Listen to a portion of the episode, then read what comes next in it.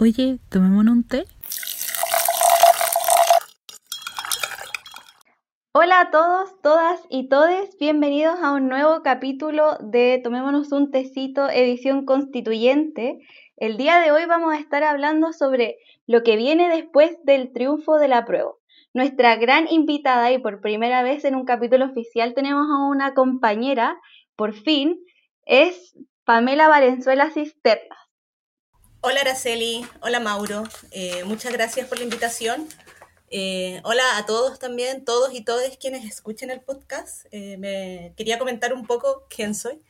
Mi nombre es Pamela Valenzuela Cisternas, soy activista feminista, participo en el Comité de Trabajadoras y Sindicalistas de la Coordinadora Feminista 8 de marzo y también participo en el Comando Pueblo Unido de Santiago, vinculado a barrios de Santiago Centro y también soy investigadora, eso es de lo que vivo, trabajadora precaria y en pandemia peor aún. Bueno, Pame, gracias por presentarte y estar compartiendo con, con nosotros en este espacio.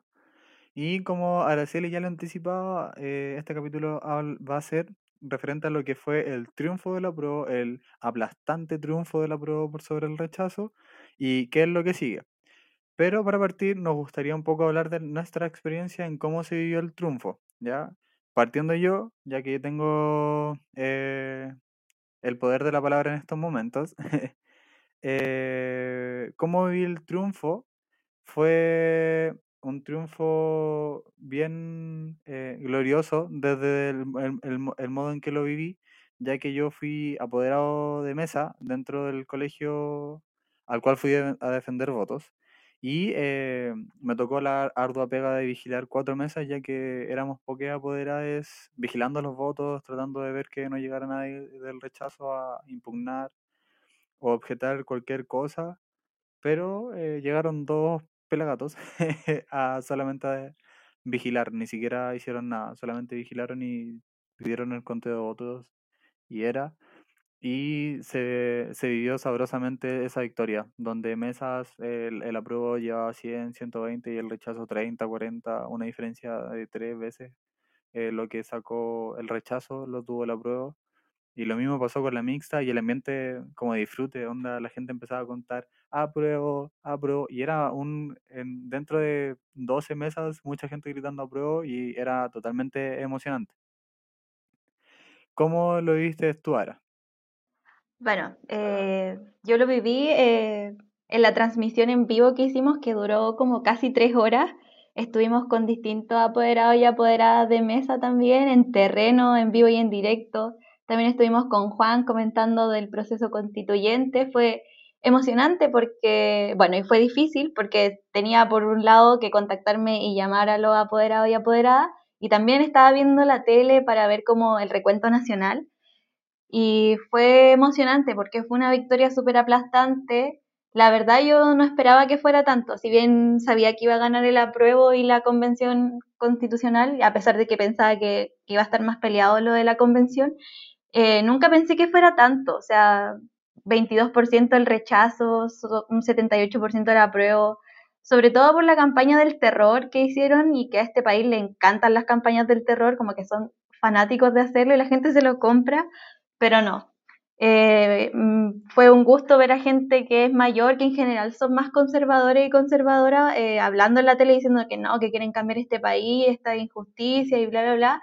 Y sí, fue súper emocionante el día en general.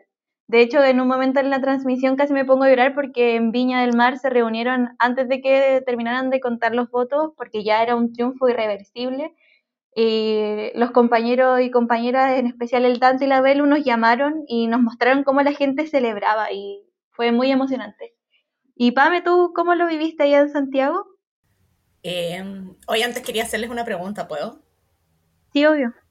Em, quiero saber si es la primera vez que votaban y porque caché que son, disculpen el lenguaje coloquial, me di cuenta que, son, que ambos fueron apoderados de lista y quería saber si alguna vez habían hecho eso antes de lanzarme con mi vivencia personal política del 25. Eh, yo no. Yo nunca, o sea, como había ido a acompañar a mi mamá a votar, pero no, no lo había hecho, no porque me diera paja, sino como una posición política. Pero en esta oportunidad fui a votar porque, bueno, la organización a la que pertenezco, que es Convergencia 2 de Abril, decidió participar del proceso y porque había que acompañar al pueblo y no dejarlo solo. ¿Y Mauro, tú? Yo, de hecho, esta era mi tercera vez votando, o sea, tercera vez en un proceso eleccionario, segunda vez como dentro del periodo, porque voté para las municipales y presidenciales pasadas y ahora me tocaba el plebiscito, por ende he votado tres veces, y, pero era mi primera vez siendo apoderada de mesa. Entonces era una sensación de nervios máximos, porque más encima de ir a votar y ver todo el proceso que estaba pasando, ahora me tocaba a mí también defender los votos. Qué bonito escucharles. Eh, bueno, para mí el día 25 de octubre y el proceso en general desde el 18 de octubre, eh, pensando en que desde el feminismo en que milito, eh, hablamos mucho de que lo personal es político y que es una frase que a veces suena un poco vacía cuando no se conoce o no se, o no se empieza a practicar el, el ir vinculando como eh, los, nosotras hablamos harto de los hilos o hebras que van entrelazando nuestras luchas, son también parte de nuestra historia personal y nos definen, en el sentido de que ninguna de nosotras eh, está por completo al libre albedrío. El libre albedrío es una premisa casi tan neoliberal eh, como lo fue en algún momento la alegría ya viene. nosotros estamos vinculados a los procesos históricos, somos parte de ellos y de ellas, y a mí en ese sentido, ah, se me cayó una, una, libreta, en ese sentido el, el proceso desde que se inicia, que cae la constitución, porque para mí la constitución de los 80, el 25 lo que hicimos fue como firmar la boleta, así como ya, váyase, por favor. El proceso en verdad, la constitución cae, empieza a tambalear el 18 de octubre y el 25 de octubre ya es algo masivo, el pueblo en la calle, eh, de manera multidinaria, millonaria incluso, millones de personas participando. Eh, acá en Santiago fue un...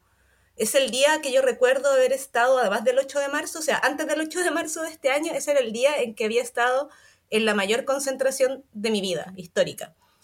Eh, y me acordaba mucho, por ejemplo, ese día de lo que comentaban mi mamá y mi papá, que fueron ambos militantes durante el tiempo del UP y participaron del proyecto y fueron militantes comunistas y además perseguidos políticos pero también otras personas, como por ejemplo el académico Hugo Facio, con alguna vez también conversando sobre este tema, y lo que eran las marchas multidinarias, él me recomendaba que las verdaderas marchas eh, o concentraciones multidinarias en Santiago habían sido todas antes de la Unidad Popular y que eran por más o durante la Unidad Popular o antes de eso, y que en todas ellas había más de un millón de personas en las calles. Eh, si pensamos que en ese tiempo vivía mucha más gente en Chile, eran procesos como los que vivimos el 25 o el 8 de marzo.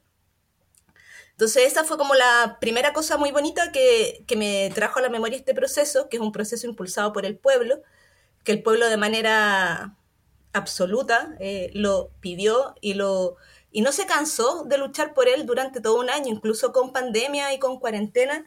En Santiago eh, y en el resto del país hubieron manifestaciones, movilizaciones tanto por el 10% como por el toque de queda, como por eh, los juicios de violencia machista y de femicidio, frustrado, por ejemplo, el caso de Pradenas. Entonces, observamos que incluso en las peores condiciones, ese, ese llamado a transformarlo y cambiarlo todo y borrar la herencia de la dictadura sigue vigente y, y sigue en curso. Entonces, el 25 para mí fue un día en el que me lloré, lloré y reí muchas veces en el día. Lloré pensando eh, precisamente que continuaba la trayectoria de lucha de mi familia, de mi mamá, de mi papá, en ir a votar con un lápiz, como dice la gente, ir a emitir ese voto, eh, pero que además ese voto representaba un proceso de lucha vivo y que eso estaba en la calle. Entonces me fui caminando un rato, eh, apreciando, saboreando el ver a todas las personas movilizarse de las distintas edades eh, también por eso les preguntaba al inicio si era la primera vez que votaban o habían tenido roles de apoderados de lista.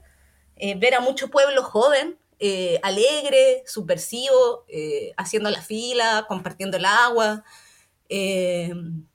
y eso era mejor todavía, porque qué mejor manera de dar el cierre a un capítulo tan trágico de nuestra historia política, cívica, social, económica como lo que representó la constitución de los 80, que verlo en un día en el cual la gente, pese a todo, el pueblo pese a todo, pese al temor de contagiarse de COVID, pese a la falta de lucas, eh, pese eh, a las largas filas con todo lo que era el, distanciamiento de un metro, eh, las confusiones que habían, estuvo ahí y manifestó su voluntad popular. Entonces, para mí es una victoria, un triunfo popular, pero una victoria que, que, creo que además la celebración de ese mismo día, el 25 de octubre, es una victoria por los que estamos presentes, las que estamos presentes, pero también por todas y todos aquellos que eh, pavimentaron ese camino. Eh, y ahí es como la triple felicidad que puedo decir sentía ese día. Es una, una emoción muy grande, porque precisamente también si lo vinculo con la historia política que me ha tocado vivir, que empecé luchando por eh, el movimiento estudiantil, por el derecho a la gratuidad, por el que en ese tiempo le llamábamos arancel diferenciado, eh, porque las universidades del Estado volvieran a tener un financiamiento basal sustantivo, por acabar con la deuda histórica, siempre la el gran tope eran las leyes orgánicas constitucionales y esta constitución maldita que impedía todo tipo de transformación y que además ha generado una institucionalidad que lo prohíbe, pues, como son los tribunales constitucionales. Lo mismo después cuando ya empecé a trabajar, eh, Después, cuando se empezamos a activar en el No Más AFP, el gran tope que era el, que es una reforma con veto presidencial porque se considera de carácter constitucional y que solo un presidente puede eh, actualmente proponer reformas de pensiones. Lo mismo ocurre en salud, eh, lucha con la cual también me he sentido vinculada a través del movimiento Salud para Todos. Entonces, eh, si empezamos a mirar eso, esa constitución había sido aquello contra lo cual había estado, o sea, esa constitución representa, no es lo único, evidentemente, pero es una de las grandes piedras de tope y finalmente fue el documento, eh, el contrato social de un proyecto histórico que es el neoliberalismo en el país y que se impuso a sangre y fuego. Entonces, qué más bonito que sea el pueblo en su máxima expresión, que le pone un cierre y empieza a abrir y a escribir un capítulo nuevo.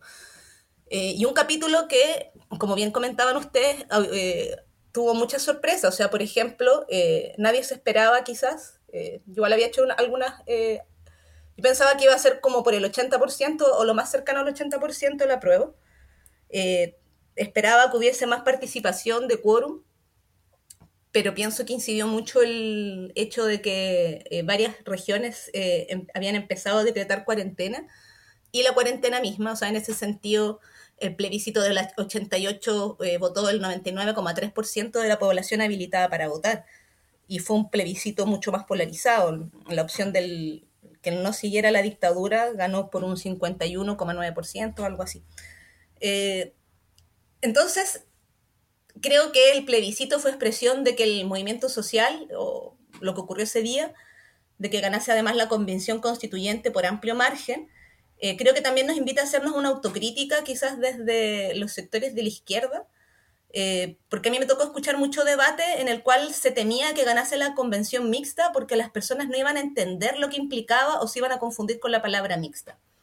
Y eso mismo también eh, he visto que hoy día se replica en lo de las candidaturas independientes, como el empezar a, el, el suponer que el pueblo en su conjunto, el pueblo del cual somos parte además también, eh, que no es un objeto en el aire, eh, no tiene esa capacidad de lectura ni de comprensión. Eh, creo que hay una autocrítica que hacerse para tener una construcción quizás más humilde y entender que la movilización o abrazar, de hecho, que la movilización que se inició el 18 de octubre o que agarró un nuevo estadio el 18 de octubre, porque no es como que no hubiese habido nada antes, es una movilización en la cual se han ido sumando amplios sectores del pueblo que es un pueblo que no le cree ya a los parlamentarios, por algo la mixta pierde, o sea, lo que no se quiere es que hayan parlamentarios en la convención, y en el Parlamento están eh, todos los partidos políticos que han sido parte de la administración del modelo, ya sea desde el centro, desde la derecha, desde la izquierda que apuesta por la institucionalidad en esos espacios. Eh, y hay una crítica, y también hay una crítica, pienso, muy fuerte al pacto. O sea, que se haya impugnado de tal, de tal, forma, de tal forma al Parlamento no puede no estar vinculado con el rol que jugó el pacto que se firmó en noviembre y que suscribieron la mayoría de eh, los partidos que hoy día dicen que son de oposición, salvo el PC. Pero el PC fue parte del gobierno de Bachelet, entonces ahí hay una impugnación también. Eh, creo que hay un desafío gigante, por ende, para el movimiento social organizado en el proceso que se viene. Y me quedo hasta ahí porque eso es la siguiente pregunta.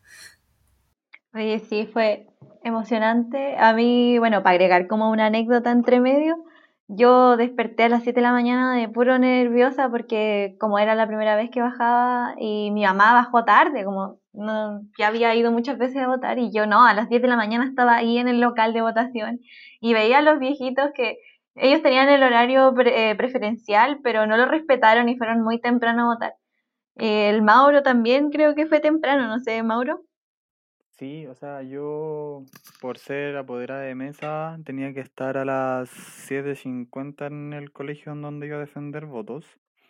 Y eh, a eso ya de las ocho y media, eh, en ese colegio, si mal no recuerdo, estaban ya todas las mesas constituidas y yo dije, ya, estoy en esta y esta mesa y me viro a votar, porque yo dije, no, imposible no votar hoy día.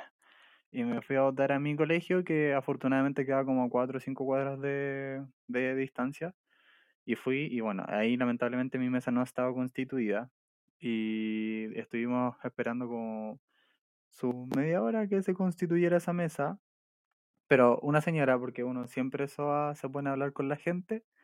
Y con otra señora empezamos a hablar de que en esa mesa siempre, siempre pasaba lo mismo de que había problemas de constitución con la mesa.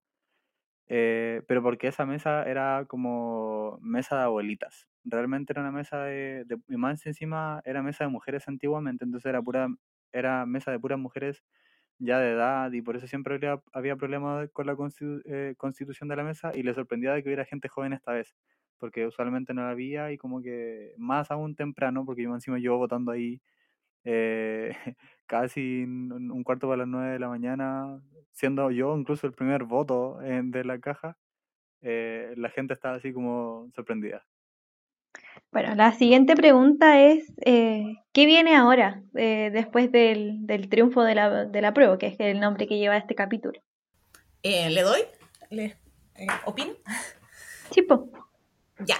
Em, es una pregunta muy interesante porque pienso que hay actos escenarios que siguen abiertos y em, también hay un elemento que no sabemos cómo se va a mover en el camino, que es eh, la contingencia del COVID en función de las cuarentenas y todo eso. Pero eh, desde el que viene y los desafíos que deja instalado el proceso previo, bueno, nosotros del comando el día 25 nos estuvimos pintando varios días un lienzo. El lienzo decía eh, derribamos la constitución de la dictadura, desbordaremos todos sus pactos eh, por la Asamblea Popular Constituyente. Em, y creo que estamos como en la segunda y tercera reglón del, del lienzo, eh, que es el desbordaremos todos sus pactos, o qué implica esa frase, vinculado con lo que comentaba antes, que es este pacto que, que fue que en el fondo el que permitió que se aprobara la ley anticapucha, la ley antibarricada, eh, que también es el que permite que, por ejemplo, el día de ayer Bellolio salga a ponerle una, eh, un pie encima a la posibilidad de una ley de amnistía hacia eh, las y los presas y presos y presas de la revuelta, donde hay un alto componente de infancia, de, infancia luchadora social detenida, que ya llevan muchos, algunos, algunos chiquillos llevan más de un año en la calidad de prisión política. Eh, se vincula también con, eh, por ejemplo, noticias como las que estamos viviendo esta semana, porque no es solo que, en el sentido de que viene en función de los desafíos para el movimiento social y el pueblo que se moviliza y que está organizado, y el pueblo que está atento y activo, porque hay pueblo que, por ejemplo, en el 80% que sale y aprueba, eh, y que sale y pide convención constituyente, observamos que eh, pese incluso al confinamiento y a esta como suerte de aislación que nos ha eh, puesto la pandemia, las personas igual salieron a expresar su opinión, igual salieron a expresar el país en el que quieren vivir. Y eso eh, solo es posible, pienso, pues de una parte, por el agotamiento que existía, por otro, porque en pandemia han sido precisamente organizaciones sociales las que han permitido la sobrevivencia de la vida, como son las ollas comunes, las redes de abastecimiento, las brigadas de salud, que han sido en muchos territorios, eh, son en los espacios a través de, las, eh, de los cuales eh, las y les personas pueden eh, sobrevivir y dar curso a su vida junto a su familia. Eh. Entonces, eso por una parte. Eh, por otro, el hecho de que la misma, las mismas organizaciones o el auge de organizaciones que surgió tras la revuelta también ha sido importante, el rol que han tenido las asambleas territoriales y también cómo han ido mutando en sus formas de organización. En Santiago hay cordones de asamblea, hay asambleas que se coordinan a nivel comunal, está la CAT también. Eh, y también han permitido mantener vivo ese espíritu de la revuelta junto al resto del movimiento social. Y en eso también el eh, movimiento feminista ha jugado un rol muy importante.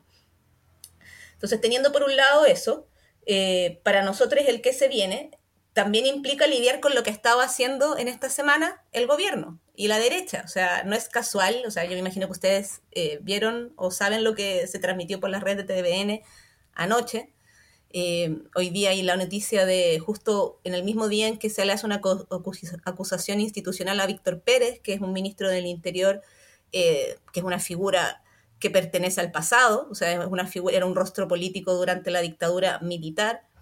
Eh, también jugó roles de como civil de derecha en el gobierno en ese momento, en el régimen de, y en la, o sea, en la dictadura en realidad, que existía y que hoy día es ministro del Interior y que además es muy coincidente con que él asume como ministro del Interior el hecho de que eh, empiece una agudización de la represión hacia el pueblo mapuche en los mismos territorios en los cuales hoy día, justo en el día en que él aparece acusado, eh, se dice que hay un carabinero muerto o hay un carabinero muerto. Entonces también hay una ofensiva desde el poder en su lugar de miedo, porque en el fondo el pacto también implica el miedo a que se cambie el statu quo lo, ha dicho también Jacqueline Van Rieselberg en las noticias, que su temor es lo que se le pueda quitar a la constitución más que lo que se pueda agregar. O sea, hay una resistencia a entender que esa constitución ya no va y que se empieza a escribir un nuevo documento. Y por ende el que se viene para el movimiento social es eh, un gran desafío.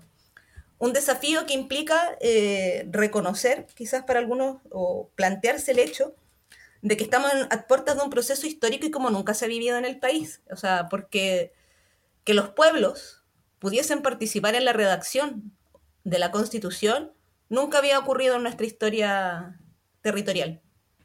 Siempre fueron constituciones escritas a cuatro paredes por intelectuales del grupo dominante.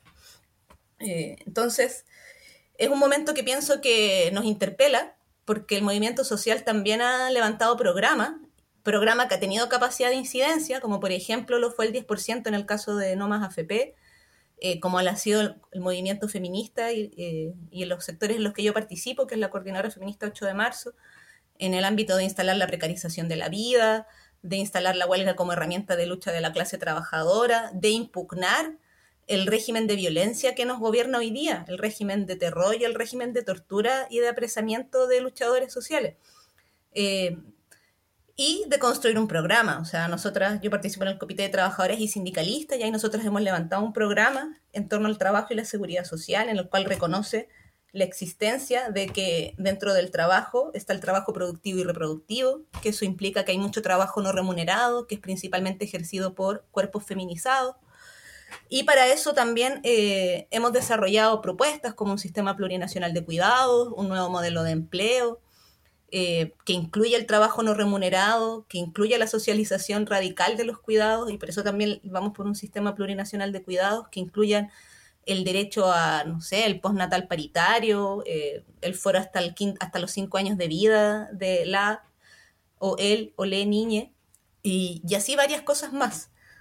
Y que también lo hemos pensado en clave constituyente, eh, porque el encuentro de las islas que luchan del año pasado, o en realidad de este año, porque fue en enero de este año, tenía ese debate en clave constituyente. Entonces, ahí hay una pregunta que tiene que hacerse el movimiento social, en el cual evidentemente no todos eh, han dado respuesta aún porque es una decisión compleja, y es eh, de qué forma pensábamos que la derecha y el gobierno no iban a tratar de torpedear el paso hacia una asamblea popular constituyente y una nueva constitución de qué forma pensaba, o sea, con esto quiero decir que pensar que se iba a dar un escenario puro en el cual todas las fuerzas iban a estar alineadas para que la participación del pueblo pudiese ser de manera limpia, sin ser invisibilizada, sin tratar de ser cercada o cooptada, en un modelo neoliberal y capitalista como el que tenemos en este país. O sea, creo que el rol del movimiento social en ese sentido es seguir haciendo lo que hemos venido haciendo, que es disputar el cerco de la institucionalidad del neoliberalismo. Y ese cerco implica, yo creo, estar en la convención constituyente, eh, pero no solo ahí, sino que también en una asamblea popular constituyente que en paralelo tensione constantemente y desde el cual eh, esas mismas personas que están en la convención constituyente sean nuestra palabra, que defiende nuestro programa, que levanta eh, y emplaza hacia aquellas y aquellos de la derecha, de los sectores que nos han gobernado, de quienes firmaron el pacto, van a querer estar ahí. Entonces pienso que es una oportunidad histórica, no antes vista, para que sea el pueblo desde su voz quien intervenga con puño y letra de su mano eh, en el destino de las próximas décadas, porque los contratos sociales, como bien dicen algunos historiadores, de la tipo constitución, cumplen décadas o ciclos. Entonces habrá que ver cuánto será el ciclo de la próxima, etcétera, en ese sentido. Entonces creo que el, llamado es eh, a seguir desbordando, eh, a seguir desbordando ese pacto y todos los que vengan. Y eso también pasa eh, por exigir la libertad de todas aquellas personas apresadas políticamente durante la revuelta. Y también lo mismo hacia el pueblo mapuche pienso que el pueblo organizado tiene que empezar ya una movilización porque no puede ser que los convencionales constituyentes sean, sean electos en un marco de toque de queda, de milicos en las calles y de nuestra infancia apresada injustamente. Oye, Pame, eh, ¿cómo hacemos que el proceso constituyente sea feminista? A propósito de que tú eres activista feminista.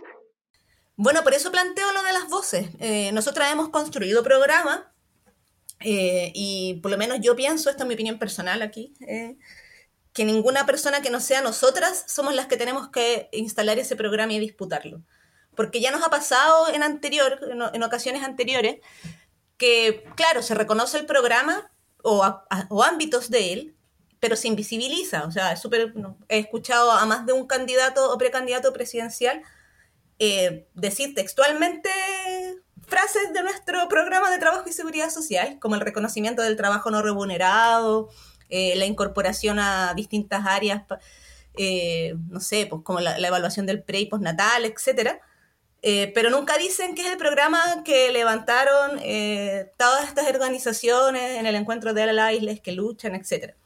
Y lo mismo ocurre en el ámbito como de, del proceso histórico de lo que ha significado la huelga y el 8 de marzo. También existe una invisibilización de eso. Entonces, por eso mismo pienso que este feminismo que se construye de, en conjunto, en el seno del pueblo, tiene que disputar su programa político de lucha, porque no es solo un, no es solo demandas, o sea, no es solo que hayan derechos sociales, es pensar qué tipo de Estado queremos, es pensar eh, cómo esta constitución, que hoy día no recoge la diversidad de las disidencias, eh, esté recogida ahí y, eso significa un derechos también, porque tampoco reconoce y cautela los, las y los derechos de las niñas o el concepto de plurinacionalidad. O sea, Chile es plurinacional. En Chile conviven diversidad de pueblos donde lo la diferencia que hay son las reivindicaciones y vinculación con el territorio. O sea, reconocer la soberanía del pueblo mapuche, por ejemplo. Eh, a nivel de ecosistemas, reconocer los derechos del medio ambiente, eh, incorporar el, temas que no están dentro de la constitución actual, como es el, vivir o tener vidas libres de violencia machista eh, y libres de toda violencia, que serían ámbitos que permitirían poder hablar al menos de una constitución en clave de género, porque para que fuera en clave feminista tendría que incluir la plurinacionalidad, tendría que incluir el cómo se concibe el trabajo, o sea, el tema de cómo se conciben los cuidados dentro de una sociedad que no reconoce eh, que hay un sector importante que trabaja todo el día, porque nunca tiene descanso, porque las tareas de reproducción son claves para el capital. O sea, si no hay trabajadoras y trabajadores todos los días con su estómago es lleno, con sus necesidades de vida satisfechas, eh, no hay producción. Y lo mismo ocurre, bueno, ya durante la pandemia eso ha sido mucho más notorio, cuando en el mismo espacio se, se colapsó para muchas y muchas el hecho de tener que vivir, cuidar, eh, trabajar al mismo tiempo y la imposibilidad de eso. Y también dejó en evidencia cómo muchas mujeres siempre lo han hecho. O las personas que se hacen cargo del cuidado al interior de los espacios privados. Y también mostró las deficiencias de, las áreas dedicadas a los cuidados dentro de nuestra sociedad, como la salud, como la educación, etc. Entonces creo que eh, el feminismo avanzado en términos de programa, el feminismo que levanta la huelga general feminista en este país principalmente, y que esa, ese avance programático tiene que estar reflejado en la nueva constitución.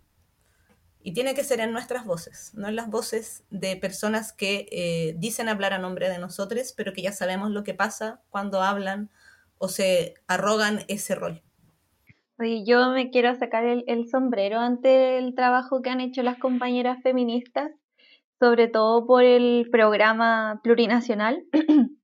Eh, yo no pude participar del encuentro, pero lo leí y me parece que es un avance y es un avance concreto respecto a las demandas de los pueblos y no solo de las feministas. Entonces, eh, claro, hay un programa, quizá habría como que ampliarlo, no sé, a mí me parece que es espectacular, pero el pueblo ya tiene un programa elaborado y lo hicieron las feministas. Y a propósito de eso mismo, eh, Pame, ¿son las feministas las que tienen que ir a disputar el proceso constituyente? O sea, yo pienso que es todo el pueblo organizado, el pueblo en su conjunto, por eso hablo del movimiento social. Eh, a mí me hace mucho más sentido que hayan constituyentes que representan al movimiento social y el feminismo dentro de eso como un sector importante, relevante, que desde mi perspectiva, desde dentro, siento que ha empujado el proceso todo el rato. Eh, nosotras instalamos la precarización de la vida, eh, nosotras instalamos de nuevo la huelga en el cotidiano, en la huelga como herramienta de lucha política y no como una herramienta eh, que está vinculada a una alza específica de salario, a una empresa concreta, sino la huelga como una opción de lucha de los pueblos, la opción de lucha de los pueblos. Y, también este programa, que claramente nosotras vamos a profundizarlo, eh, o, tenemos o tenemos el deber histórico de profundizarlo y de ampliarlo, eh, porque tampoco está terminado, pero tiene, quisiera recalcar eso, que ha sido lo que, que comentaba y tú recién, Araceli, que es algo que ha escrito el pueblo. O sea, si pensamos que en el primer encuentro de las islas que luchan participaron casi 2.000 personas, que en el segundo fueron 3.700 aproximadamente, y a eso le agregamos toda la gente que además durante los dos años ha participado en preencuentros regionales, sectoriales, etc., yo creo que fácil, en la trayectoria de ese programa hay más de 6.000 voces. Yo me pregunto, ¿qué otro programa tiene esa virtud? ¿Qué otro programa no es eh, la voz de unos, tiene la virtud de poder contener esa diversidad? Creo que solamente nomás AFP se acerca a eso eh, a través del el proceso de plebiscito que impulsaron en el 2016 y después la IPL el 2017 y en el movimiento del agua también se han acercado a ejercicios de esa índole. Pero creo que ninguno tiene la virtud de ser transversal a todos los sectores. Entonces creo que ahí hay un avance importante, como tú decías. Eh, hay una reflexión política hecha por el pueblo organizado. Y eso creo no puede eh, ser con el pueblo organizado que además se reconoce a sí mismo como feminista. Entonces creo que eso es muy relevante. Oye, Pame, y ya pasando derechamente a lo que son las preguntas del pueblo, una sección que eh, en donde nuestros seguidores por Instagram nos van dejando preguntas nosotros hemos seleccionado una para hacerte a ti en particular y es cómo podemos correr el cerco para una asamblea popular constituyente en esta situación.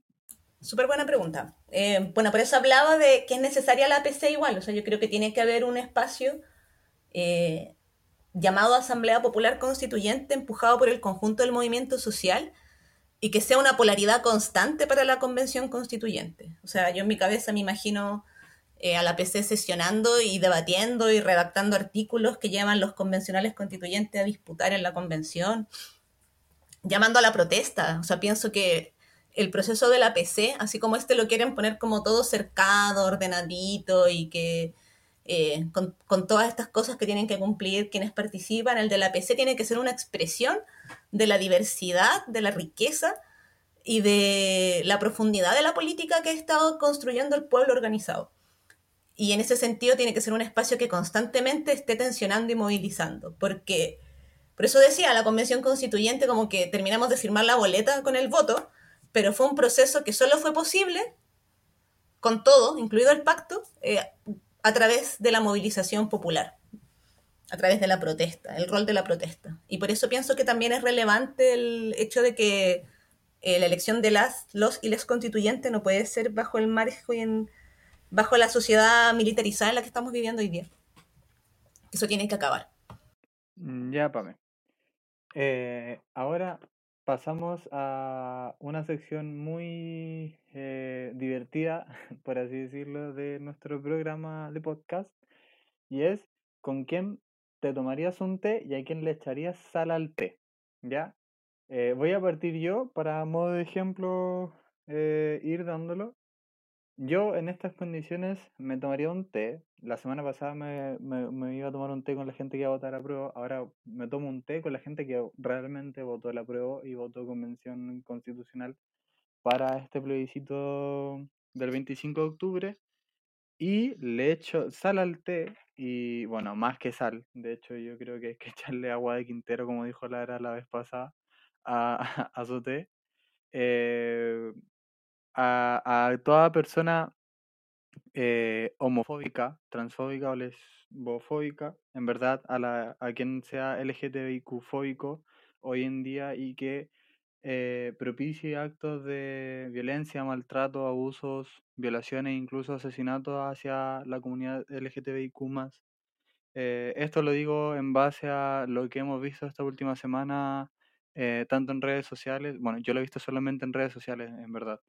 Eh, y hablo particularmente de lo que pasó con eh, la compañera de Colina, quien le encontraron eh, asesinada en su, propio, en su propia casa después de concretar un encuentro con una persona a través de una cita de, de, una, de una aplicación de teléfono. Y también junto con eso lo que pasó en la escuela naval, si es que no me equivoco, de Playa Ancha. Sé que está en Playa Ancha esa institución en donde se filtraron videos en donde violentaban, rayaban, eh, humillaban a, a, a, cabros jóvenes por quizá... Eh, la, la, razón era porque le caían mal. Ya, es una weá súper estúpida, pero aún así la forma en que lo hicieron fue discriminándolo con palabras que resultan sí ser homofóbicas a, a lo que es el, eh, nuestro mundo, nuestro siglo XXI, el siglo supuestamente civilizado, gritándole maricón y un sinfín de, de formas de denigrar. Ahora, ¿tú a quién le tomas, con quién tomas té y a quién le echas sal? Ya, yo como por tercera vez le pondría sal a Víctor Pérez porque lo odio. Víctor Pérez no te lo mando a decir con nadie, te odio, te detesto.